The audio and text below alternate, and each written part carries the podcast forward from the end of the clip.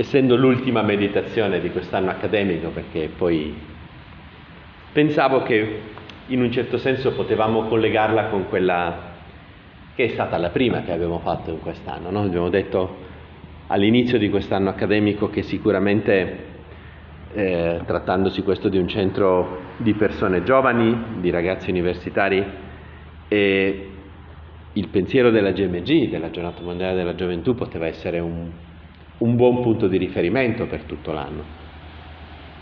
E volevo, ecco, nella mia orazione, Signore, provare no, a, a, tornare su, questo, su quello che è il tema che il Papa la sfida, se vogliamo metterla così, che il Papa ci ha presentato, ha presentato ai giovani di tutto il mondo per, per questa GMG.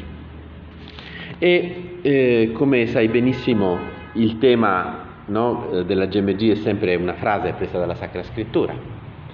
E il Papa ha scelto questa, Maria si alzò e andò in fretta. No? È un po' una parafrasi, non è la citazione esatta, eh, di quello che avviene immediatamente dopo l'annunciazione, no? Allora Maria disse, ecco la serva del Signore avvenga per me secondo la tua parola, questo fra l'altro era il tema della GMG di Panama 2019, prima che scoppiasse il Covid, no? E l'angelo si allontanò da lei, in quei giorni Maria si alzò e andò in fretta verso la regione montuosa in una città di Giuda, eh, preso da qui.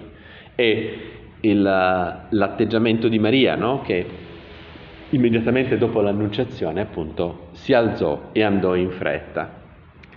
E questa GMG che ci apprestiamo a vivere, chi ci andrà, vivendola un po' in prima persona da protagonista, però ti consiglio anche in quei giorni, no? intorno al 6 agosto, quei giorni lì, trasmetteranno, penso, in televisione gli appuntamenti, anche se ti costerà magari perché un pochettino Prego, seguiteli, perché è interessante vedere cos'è il Papa, il Vice Cristo in terra, come diceva eh, Santa Caterina da Siena. Cosa, ecco cosa diceva, cosa dice ai giovani di tutto il mondo, no? per poter stare nella stessa lunghezza d'onda del Papa. E questa GMG, come tu sai benissimo, ha avuto un percorso, no? appunto partendo da Panama, dal, eh, ecco la serva del Signore avvenga per me secondo la tua parola, poi c'è state la, le due edizioni diocesane della GMG, no? del 2020, giovane dico a te, alzati, parole che Gesù rivolge al figlio della vedova di Naim, no? tu sai che Gesù a un certo punto sta camminando e si trova fuori di questo villaggio, Naim, e vede un funerale. Mm? E stanno portando su una, una barella, un lettino, il figlio unico di una madre vedova che è appena morto. Gesù si commuove, ferma il corteo e dice, no? Giovane, dico a te, alzati. E il bambino risuscita, no? E lo restituisce alla madre.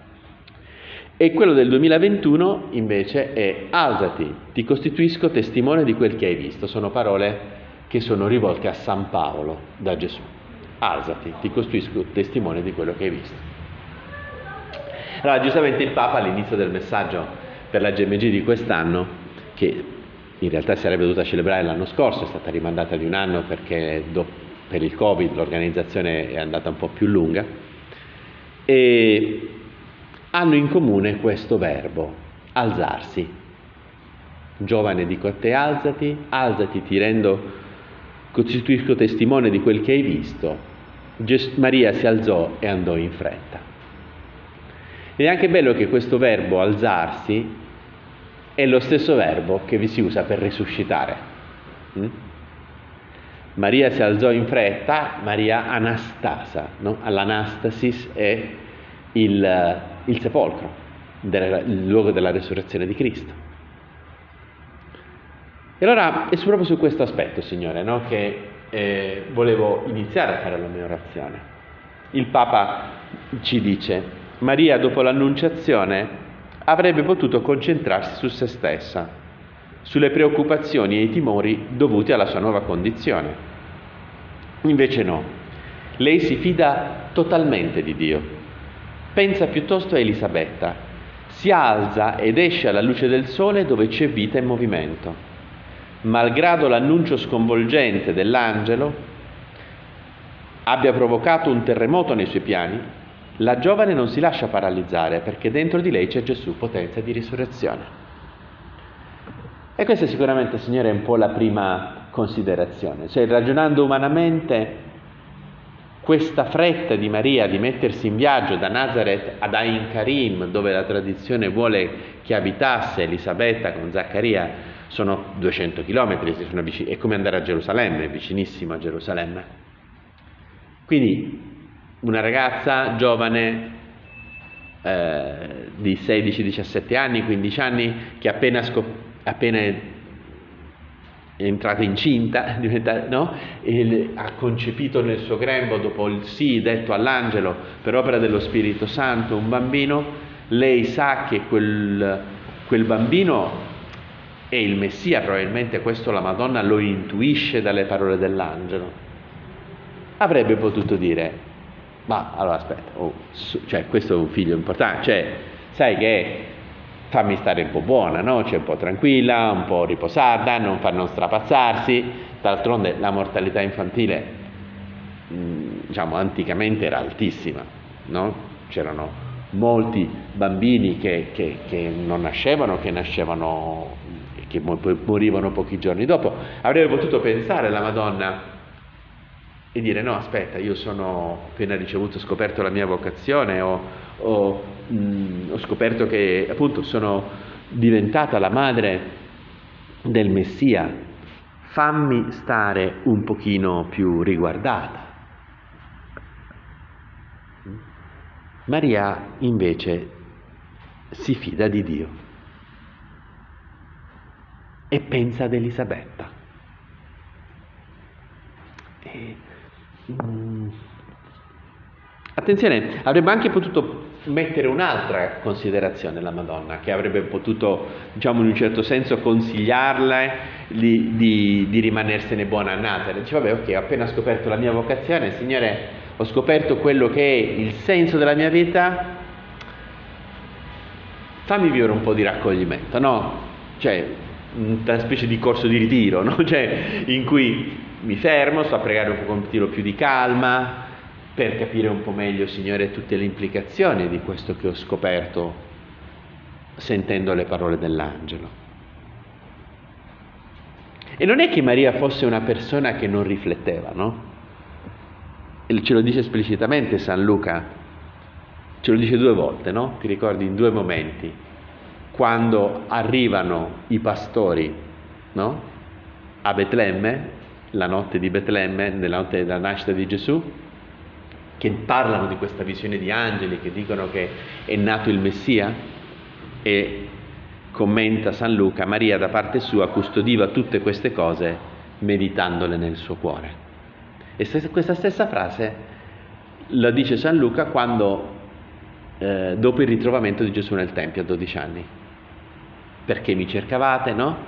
Maria da parte sua custodiva tutte queste cose meditandole nel suo cuore. Cioè, Maria ha il fatto che per ben due volte eh, il Vangelo ce ne parla, vuol dire che doveva essere un atteggiamento abbastanza abituale della Madonna, cioè non era una donna poco riflessiva, una donna che non pensava, non, rim- non meditava su quello che succedeva. E sorprende questo alzarsi di fretta di Maria. Può sorprendere e, e getta invece una luce potente su che cosa veramente vuol dire il raccoglimento. Il raccoglimento non è il nirvana. Il raccoglimento cristiano non è il cercare di estraniarsi dai rumori di questo mondo. Il raccoglimento è raccogliere le energie per farle convergere su dove conta, che è l'amore di Dio e l'amore degli altri. Cioè, eh, a volte, Signore, eh, ci lamentiamo perché ci sembra che nella nostra orazione non riusciamo a tirar fuori niente di buono, ma forse è perché stiamo cercando un'orazione nirvana, ma questa non è l'orazione cristiana. Maria, che pure, ripeto, ha appena ricevuto l'annuncio più importante della storia dell'umanità, non c'è annuncio più importante di quello che ha ricevuto Maria, la nascita di quel bambino spaccherà in due la storia, prima e dopo Cristo. Eppure Maria non considera un qualcosa che la distrae il mettersi a servizio degli altri. L'amare non distrae dalla preghiera. Anzi, senza questo amore la preghiera è muta, la preghiera rischia di essere inutile, una perdita di tempo, rischia di, di non essere, di essere appunto un nirvana. Si prega per amare e si ama per pregare. E questo quello che il primo insegnamento che forse possiamo trarre, Signore, da questo atteggiamento della Madonna. No? Maria sa, non si distrae, non è distratta dal servizio agli altri, dal pensiero di Elisabetta. Non è che la disperde, lei ha bisogno di meditare di conservare nel suo cuore, di meditare quello che è successo, quello che le è successo e che le cambia radicalmente la vita, ma il servizio agli altri non la distrae. Questo è il tipo di preghiera che il Signore vuole da noi. Una preghiera che deve essere piena di gente, piena di gente, fatta con amore e per amore. E c'è un altro aspetto che mi colpisce di questo alzarsi di Maria. No? Ti ricordi che l'angelo le cita Elisabetta, no? Perché dice allora Maria disse all'angelo come avverrà questo poiché non conosco uomo. Una volta capito che lei deve concepire un figlio, e Maria dice io ancora non vivo con Giuseppe, cioè com'è che, com'è che posso concepire? E gli rispose l'angelo, lo Spirito Santo scenderà su di te e la potenza dell'Altissimo ti coprirà con la sua ombra, perciò colui che nascerà sarà santo e sarà chiamato figlio di Dio.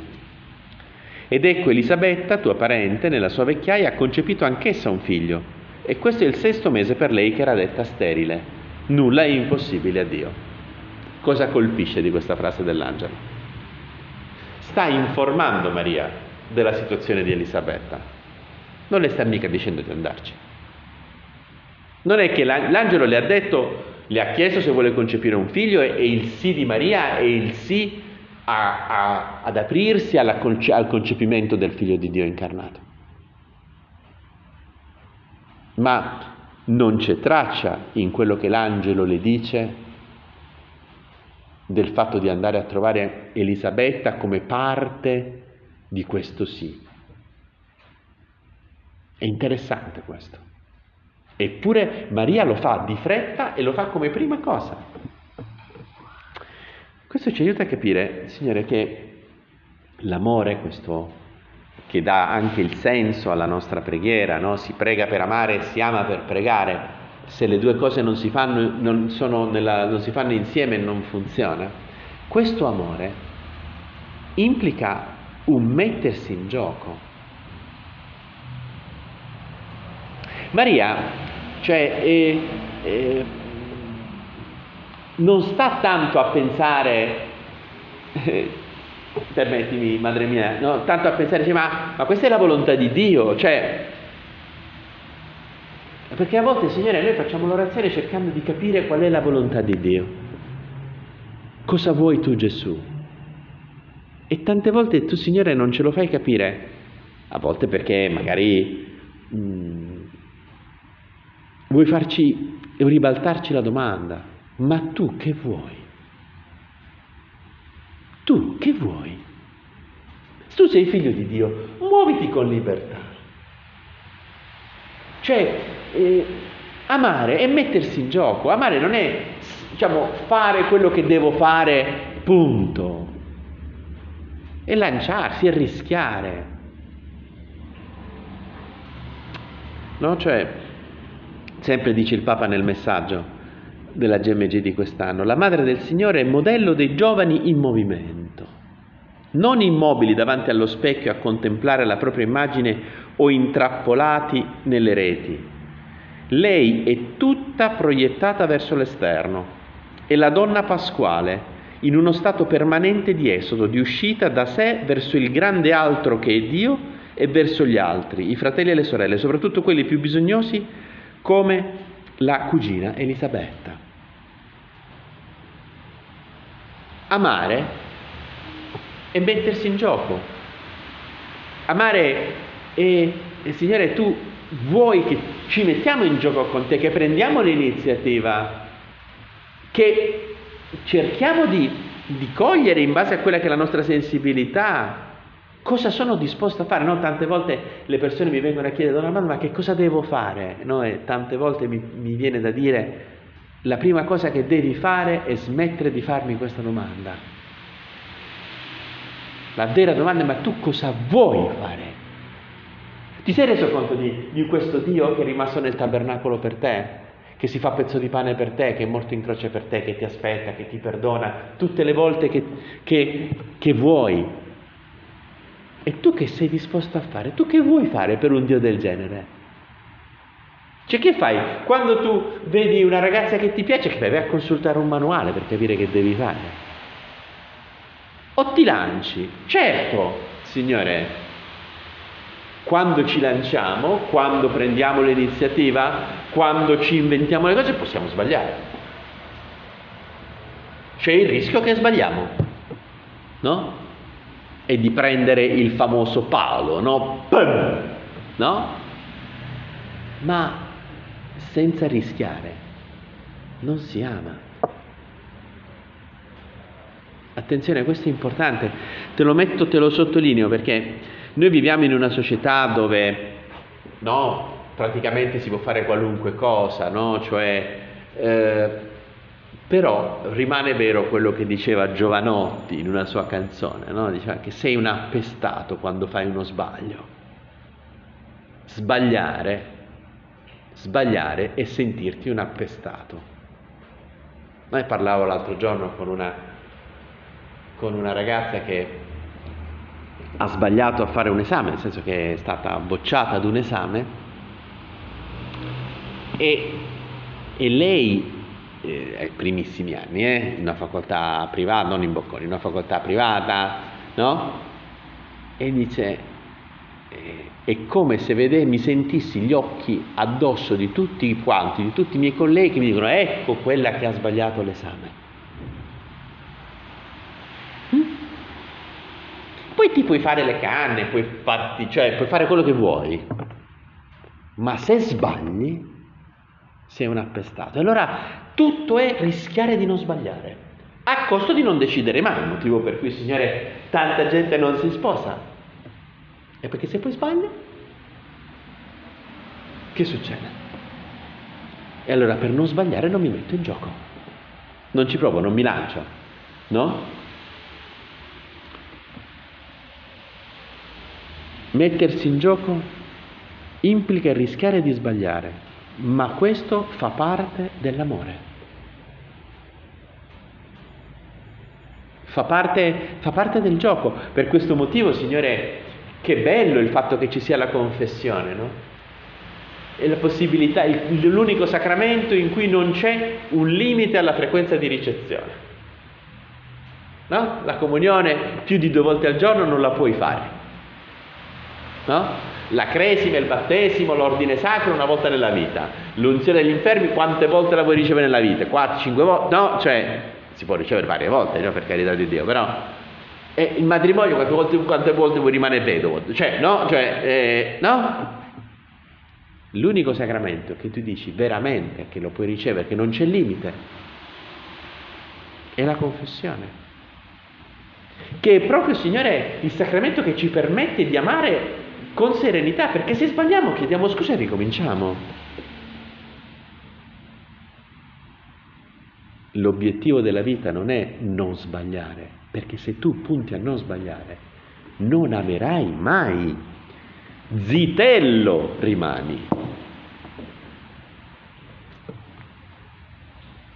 Perché l'amore è mettersi in gioco, è alzarsi, cioè, eh, ma Maria non è che viene parancata, cioè non è che viene tirata, è lei che si alza. È lei che prende l'iniziativa. Non, non, fa un corso di ritiro per capire se questa è la volontà di Dio, va, devo andare da Elisabetta o no. Prende e va. E si lancia, si mette in gioco. No? I giovani, dice no, è l'immagine dei giovani in movimento. Se, se non accettiamo il rischio di sbagliare, non ameremo mai. E se non ameremo mai, la nostra vita non ha senso, come diceva Giovanni Paolo II, no? La vita, l'uomo è un enigma incomprensibile senza amore. Un enigma incomprensibile. E Maria ci aiuta no? a perdere la paura di sbagliare, a metterci in gioco. Eh? The Chosen, questa serie che hanno girato, non è la Bibbia, per carità di Dio, no? Però ci sono degli spunti interessanti. Una cosa che mi ha divertito, mi ha divertito perché proprio non l'avevo mai manco lontanamente immaginato, non so se l'hai vista, la, la, c'è a un certo punto un, un, momento in cui Gesù manda gli apostoli a due a due a predicare, no? E fanno un macello pazzesco perché dicono alle persone sbagliate, cioè si ricorda una parabola di Gesù che l'ha colpito, però la dicono ad un pubblico che è sbagliato perché ci stanno in mezzo gente che può sentirsi ferita no? dall'esempio che ha fatto Gesù, tanto che addirittura c'è il rischio che scoppia una piccola rivoluzione, deve andare Gesù a cercare di placare gli animi perché la gente sta iniziando a litigare. E mi è piaciuto perché? Perché sicuramente saranno successe cose di questo tipo. Gli apostoli mica sono nati imparati a predicare, avranno fatto delle cappellate, cioè avranno detto le parabole sbagliate. Perché uno può dire la parabola sbagliata, no? Cioè, come dice Gesù, taci, no? Gesù lo dice al mare. Se tu lo dici alla persona, eh, stai citando Gesù, certo che stai citando Gesù, ma non è detto che è la cosa giusta, no? Avranno dovuto imparare sbagliando. Anche nella predicazione, anche gli apostoli avranno dovuto imparare sbagliando. Quanto è importante imparare da questo alzarsi di Maria. Maria non ha paura di sbagliare. E, e l'altro aspetto che mi colpisce di questa, no? questa, frase che il Papa prende come lemma della GMG, no? Maria si alzò e andò in fretta e dopo l'alzarsi è la fretta. È la fretta. Mm? Dice il Papa. Sant'Ambrogio di Milano, nel suo commento al Vangelo di Luca, scrive che Maria si avviò in fretta verso la montagna perché era lieta della promessa e desiderosa di compiere devotamente un servizio, con lo slancio che le veniva dall'intima gioia. Dove ormai ricolma di Dio poteva affrettarsi ad andare se non verso l'alto? La grazia dello Spirito Santo non comporta lentezze. La fretta di Maria è perciò la premura del servizio, dell'annuncio gioioso, della risposta pronta alla grazia dello Spirito Santo. Cioè, Maria coglie, coglie con la sua sensibilità quello che starà passando Elisabetta, che è vecchiarella, che probabilmente quindi la gravidanza è a rischio, no? Cioè, tutte queste, cioè le donne di paese, le ragazze di paese di un tempo, queste cose le sapevano perfettamente perché erano molto più vissute no, a livello di villaggio. No? Quindi è chiaro che se la persona è anziana la gravidanza è a rischio, se la gravidanza è a rischio vuol dire che, che Elisabetta starà a letto la maggior parte del giorno. Mm? Perché, no? cioè, perché è anziana e quindi il rischio che ci possano essere danni al bambino è, è alto. E allora Maria pensa, ma chi gli fa le faccende domestiche? Quello è Zaccaria, vabbè, quello là sa fare il sacerdote, ma non è che è capace di cucinare, spazzare la casa, chissà quello là che combina, no? Poi fra l'altro era diventato pure muto nel frattempo, so, la Madonna non lo sapeva, per cui non poteva manco dire alla gente quello che doveva fare, quindi era cioè, completamente, quindi poveretta, quella poveretta, quella anziana, incinta, no? Poi fra l'altro eh, le donne quando diventano incinte nel momento del, del, della gravidanza cioè non è che diventano bellissime, no? ingrassano, no? poi dopo hanno una luce speciale negli occhi, no? non siamo fondatori dell'opera che la donna quando è incinta diventa ancora più bella, no? Però, però, appunto già le donne incinta fanno fatica a farsi vedere perché, perché diventano un pochettino più appesantite, figurati una donna anziana. Quindi Maria si mette nei panni di Elisabetta, capisce che, che, che è in difficoltà e non vuole attendere, va di fretta. Perché? Perché questa è l'altra cosa tipica dell'amore vero perché aspettare? A volte aspettare può essere, cioè bisogna sapere aspettare su alcuni aspetti, no? Saper far maturare le cose, però nel servizio, perché aspettare? No? Lo capiamo perfettamente quando c'è l'incaricato no? che deve, suona il citofono, quando, quando suona la porta, al portone, no? Cioè, come siamo contenti quando le persone suonano soltanto una volta, perché vuol dire che c'è qualcuno che è premuroso nel servizio, che sta aiutando gli altri a studiare, no? Si complica lui la vita, si alza e va, si alza in fretta. La fretta della giovane donna di Nazareth, continua il Papa, è quella propria di coloro che hanno ricevuto doni straordinari dal Signore, non possono fare a meno di condividere, di far traboccare l'immensa grazia che hanno sperimentato è la fretta di chi sa porre i bisogni dell'altro al di sopra dei propri. Maria è esempio di giovane che non perde tempo a cercare l'attenzione e il consenso degli altri, come accade quando dipendiamo dai mi piace sui social media, ma si muove per cercare la connessione più genuina, quella che viene dall'incontro, dalla condivisione, dall'amore e dal servizio. A volte, Signore, l'ostacolo al metterci in gioco, al fatto di fare le cose con fretta, è perché siamo troppo dipendenti dal consenso degli altri. Cosa penseranno gli altri se io faccio questo passo? Maria, Maria invece no. Lascia traboccare l'immensa grazia che ha ricevuto verso gli altri. E poi c'è questa bellissima, no, con cui poi finiamo, dice il Papa bisogna sapere distinguere tra la fretta buona e la fretta cattiva. No? La fretta buona ci dà la ricetta, fantastico. La fretta buona ci spinge sempre verso l'alto e verso l'altro.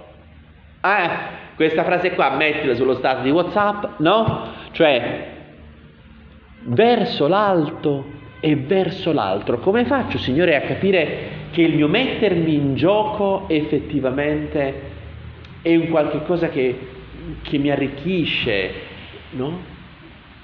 Come posso vincere la paura di sbagliare?